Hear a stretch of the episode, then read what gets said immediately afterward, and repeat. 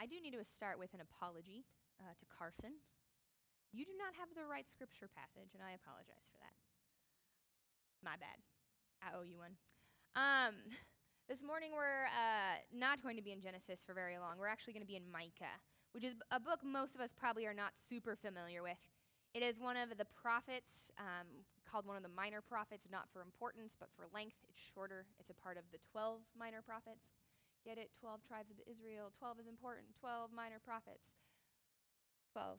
And we're looking at Micah. So if you have a Bible app with you or a paper Bible, if you are old school like me, I would invite you to turn to Micah chapter 6.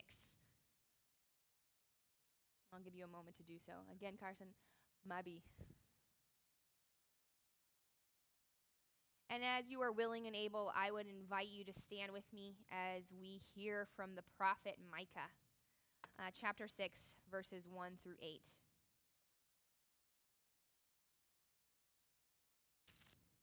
Hear what the Lord is saying. Arise, lay out the lawsuit before the mountains. Let the hills hear your voice.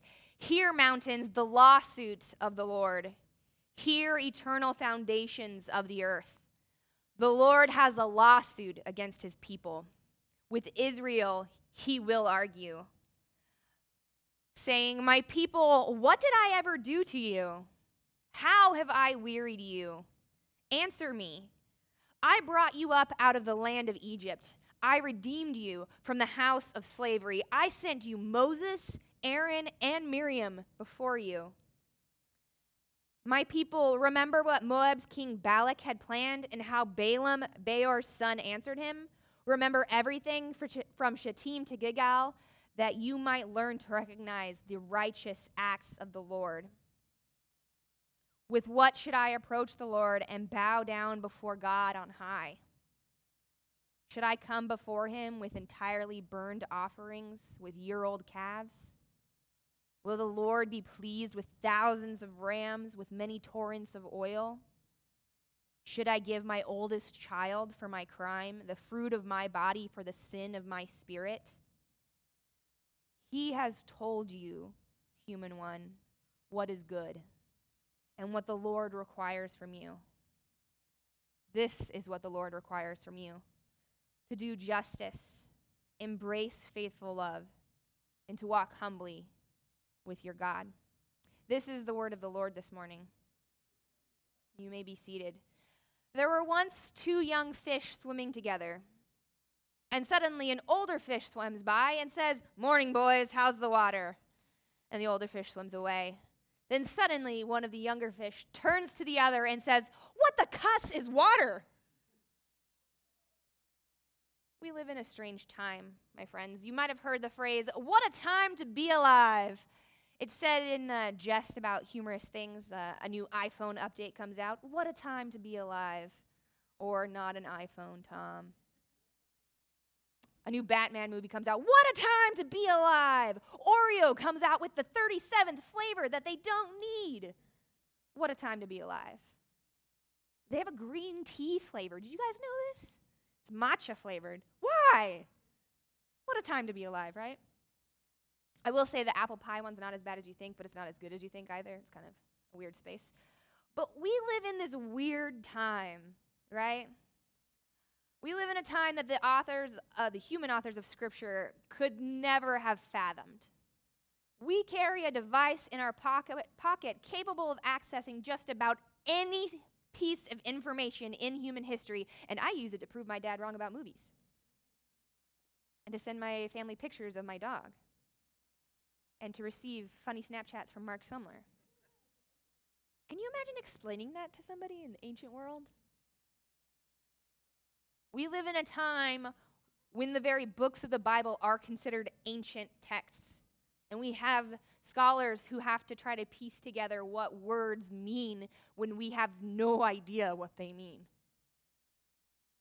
We have such a great distance between ourselves and the authors of Scripture from the prophet Micah that we don't just need to translate the language of Hebrew or Aramaic at places in the Old Testament or Greek in the New Testament, but we have to actually translate an entire culture. We have to translate entire people groups. We have to translate characters that we look at and go, that's not a good person. And Scripture kind of goes, yeah, I know, but like it's different. Let me try to piece this together for you. For example, and this is not an attempt to make light of Scripture or make it easier or to water it down or anything like that. This is just real. In Scripture, we have a rule. How many of us are wearing denim today? Y'all are sinning. Did you know? In Leviticus, it says that is an abomination, that a mixed weave of fabric is not allowed in the people of God. So you guys have to go sit in the foyer and wait for us to be done. But why? Like, why is the mixed weave important? Did God really, look down on humanity and go, hold on, I can see that centuries from this people, there's going to be guys out in California who are mining for gold, and they need clothes that they can wear for months on end that don't smell and don't rip. But I just don't like it. So no mixed weaves, no denim, none of that. Is that really what we think God thought of? Or maybe that rule isn't really about clothes. Maybe it's not about the mixed weaving. Maybe it's about what it says it's about, which is don't be like the people around you. And so when God says don't wear a mixed weave, maybe what God is saying is wear this physical embodiment that every time you look at your clothes and look at your neighbors, you remember, I don't wear that. Because I'm supposed to remember that the rules that God has for my life and the commandments that God has for my life and the intention that God has for my life is different. And Lord, I hope that this person understands that.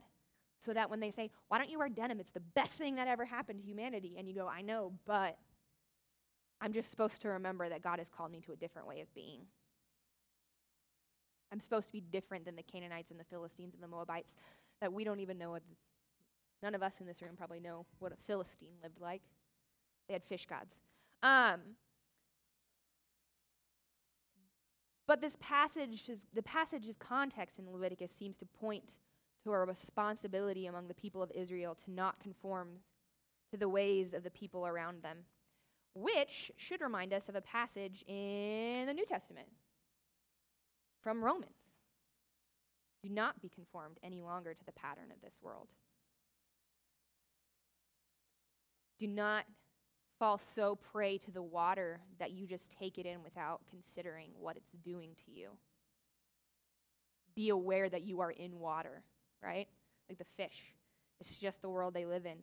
We live in water.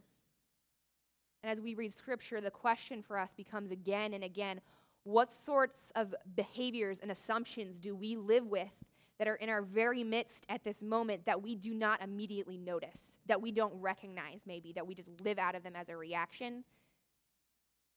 What is so normal in this time to be alive that actually makes God's very insides twist? What is our water?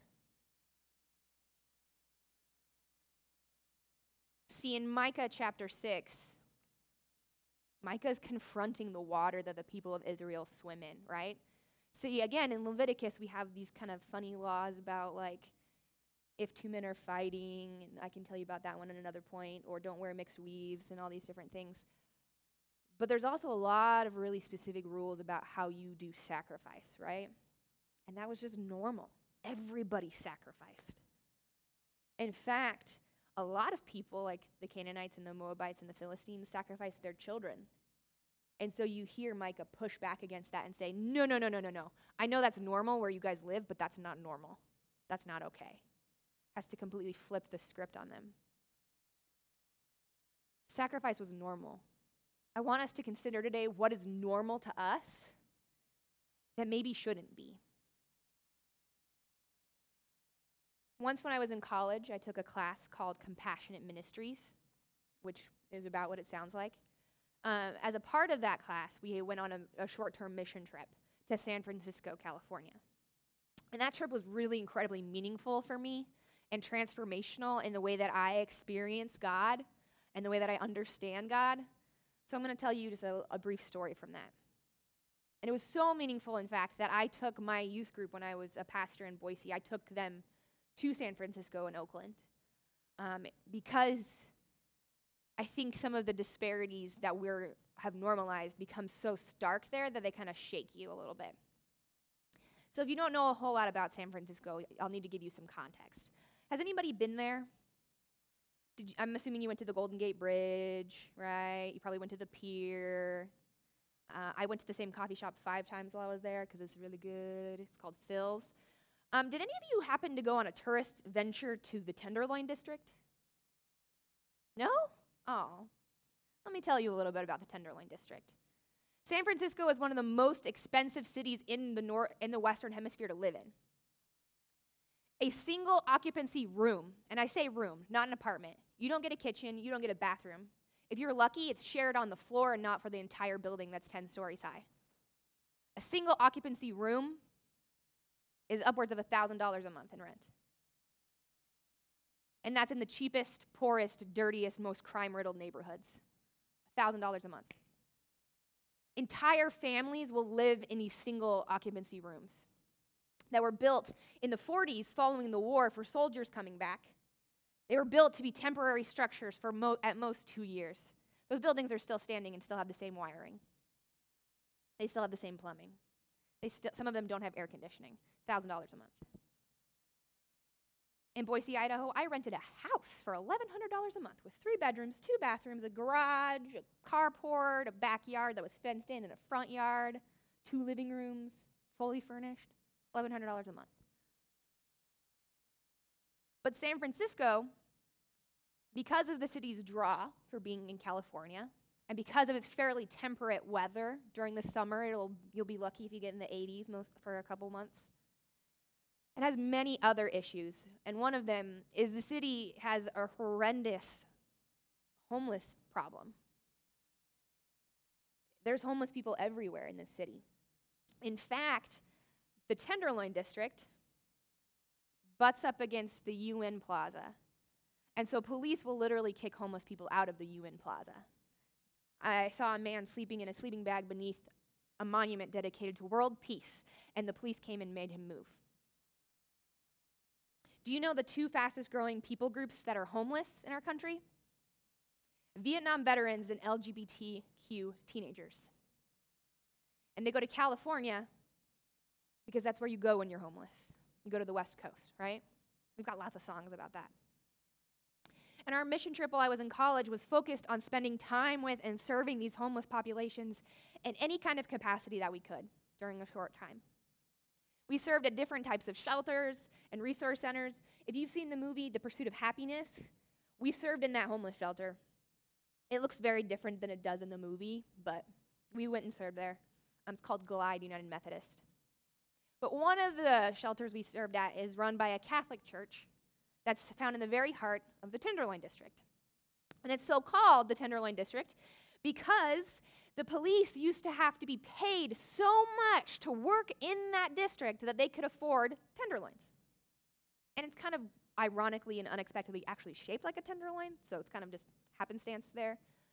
Because this area is so crime-riddled and overpopulated and full of drug use and alcohol abuse and has no grocery stores, but it has like 50 liquor stores. And so we spent most of our trip in the Tenderloin District. And this charity that we went to serves lunch 7 days a week.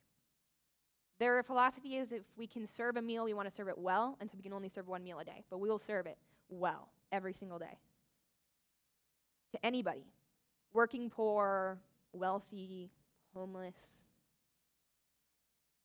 But you have to stand in line for a very long time to receive a ticket to then go in and eat. It's kind of a way that they can kind of keep it the right numbers in the room and not overcrowd the lunch area. Our job was twofold. One, we're going to go in and we're going to serve meals. We're going to dish up food. We're going to pass out drinks. We're going to clear tables. We're going to wipe them down. We're going to ask if people want seconds and get them for them. But the second one was the more important aspect of that. We were told to go sit and meet people we didn't know, just to spend time with them. And see, there's a funny thing about spending time with people that are different from you, is that you realize they're really not that different from you. They might look different than you, they might smell differently from you, they might talk differently than you, but you have a lot more in common than you think. I met a man whose family had been placed in a Japanese internment camp during World War II, one that was found in my state. I met a man who had lost everything in Katrina and then boarded a bus to travel to meet up with his brother in San Francisco so they could share an apartment, only to discover when he arrived in San Francisco that the hurricane that had destroyed his house had also taken his brother's life. But the most powerful memory I have from that trip was on the way in the building. See, since we were volunteers, we bypassed the ticket line and just went in through the volunteer entrance. And there's a lot of people standing outside. It was like the Royals parade, but everybody hadn't showered, and they're all standing in line to get a meal. And I started to get separated from my group just because we're passing through a giant crowd. And so that's making me kind of nervous. I'd not really spent a whole lot of time in big cities by myself. And then all of a sudden there was a break in the crowd, and I stepped through it to follow after my group. And everybody in this break was staring at this woman leaning up against the building. She was wearing a pink sweatshirt, and she had dirty, greasy blonde hair. She was bent over in pain, and her eyes were wide, and she was afraid, and her face was bleeding. It looked like she'd literally just been beaten up standing in line to get a meal. And everybody in the circle standing there going, "We need to help her. What are we going to do?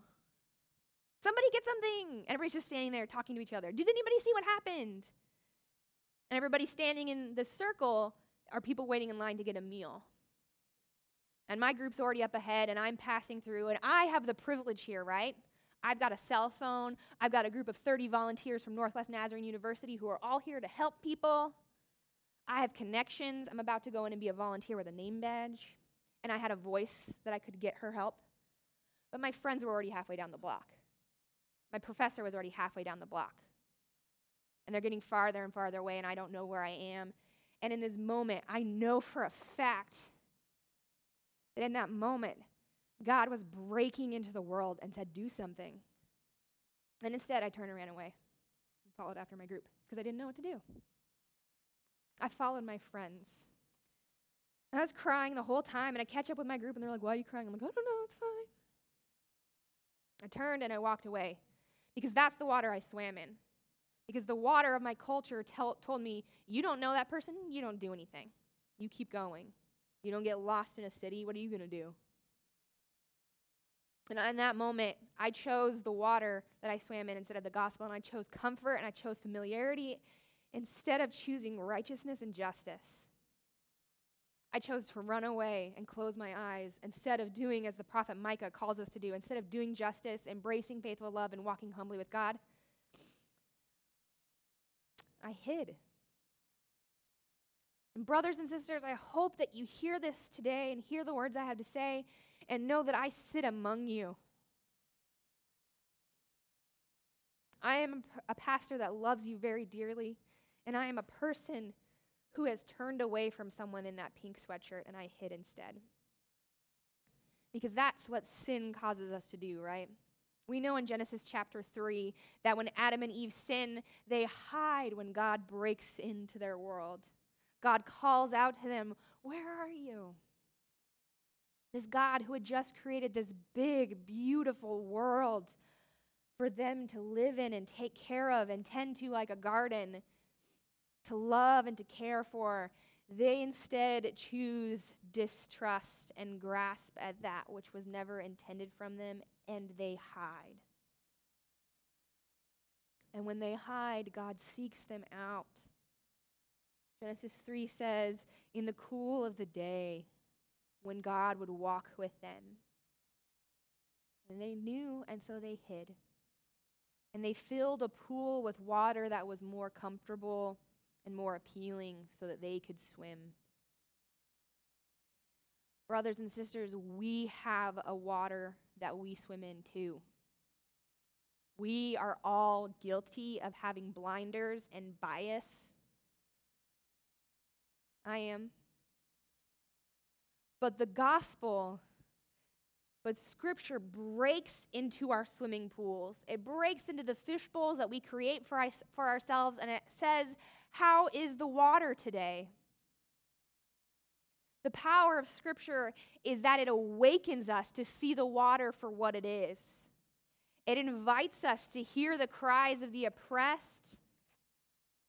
And my friends, it commands us very clearly over and over and over to care for the widow and the orphan, because it says, if you do not, who will? God's commandments have always called God's people to care for the poor and the oppressed. In Leviticus, another weird law says, leave the edges of your crops untouched so that the poor who do not have fields can eat. Leviticus says to leave your doors open to the immigrant on your feast days so they can celebrate too. Calls us to care for the elderly in a culture that tells us to put them in homes. It tells us to educate our youth in the ways of the Lord so that they might grow in wisdom and understanding. It tells us to treat women as equals, not like cattle.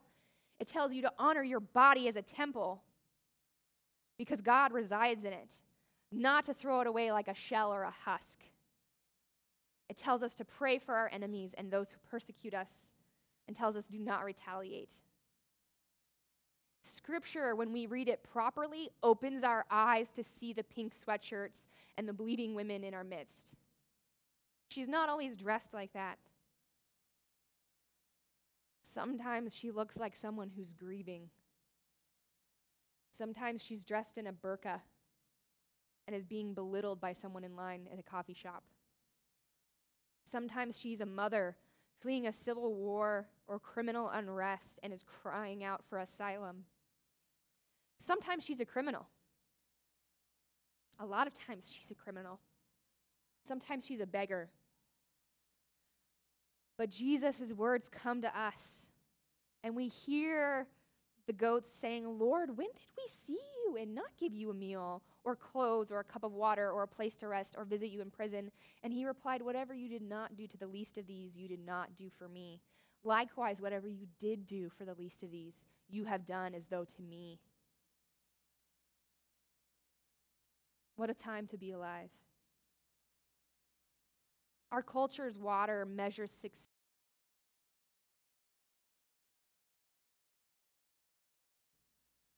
Scripture teaches us to measure faithfulness instead of success. And it says to measure. We swim in tells us that I come first and everyone else comes last. And if they don't bring me happy, culture teaches us that I am the plumb line of my own truth. I determine my opinion. Christ calls us to die to ourselves, to carry a cross, an instrument of government torture and our own selves. And Christ declares that he is the truth and invites those who follow him to seek him out, to wrestle with him. Brothers and sisters, I'm a student of many things. Sometimes, in my free time, I'm a student of history. And someone told me recently, I don't know of a time in our country's history where we've been this politically divided. You know, except for during slavery and the Civil War and under Jim Crow and during the Civil Rights Movement and during the Vietnam Wars and the Korean Wars and the Iraq War and after 9/11, after Nixon declared that he can do whatever he wants if he's president.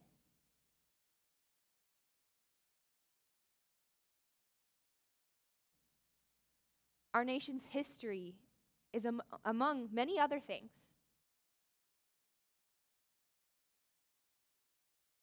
What constitutes morality and what constitutes law? That's a part of our water. That the church is not a political party. It does not have a political party. The church is pushing against all other politics that contradict it. Because the gospel is participating in the world. The gospel is life. So as the church, we cannot be divided by our politics because they are always third place at best. You and I can both receive from the Lord's table and from the Lord's hand and vote for different candidates. You and I can both participate in God's calling and have differing ideas of what it looks like in the political arena. We can have completely divergent opinions about how we practice God's justice with our vote, and that's okay. But as the church, we must be united about the gospel and around the very person of Jesus Christ, around his broken body, around his shed blood, for every single human person and for the life of all of creation, whether human or otherwise. Christ said that the very rocks would cry out that he is God if we did not. There is no other Lord under heaven or earth.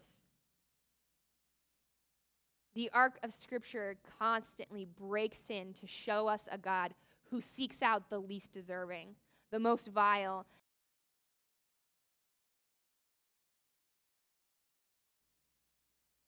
Because sometimes that's us too, isn't it?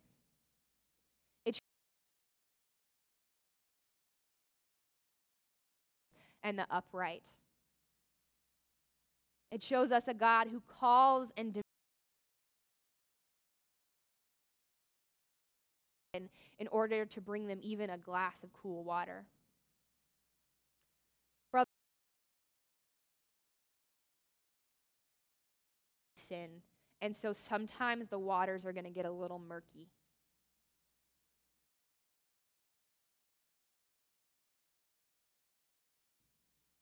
That God has been bringing about redemption and healing from the very first moment participate in that act as well. This redemption is more than a checked box. Christ's life for us, breaking into our death, does more than just change our objective status after death. It's not a bonus box that we carry under our arms and open when convenient to pull out a toy or throw one verse of scripture at somebody, right? This life that is given to us by God, the Father, Son, and Spirit requires something different of us than what our world requires of us. And Micah reminds us that it requires our whole selves. That this God has not given us just a different quality of life, but life itself. And the only response to such a gift is to begin to gratefully live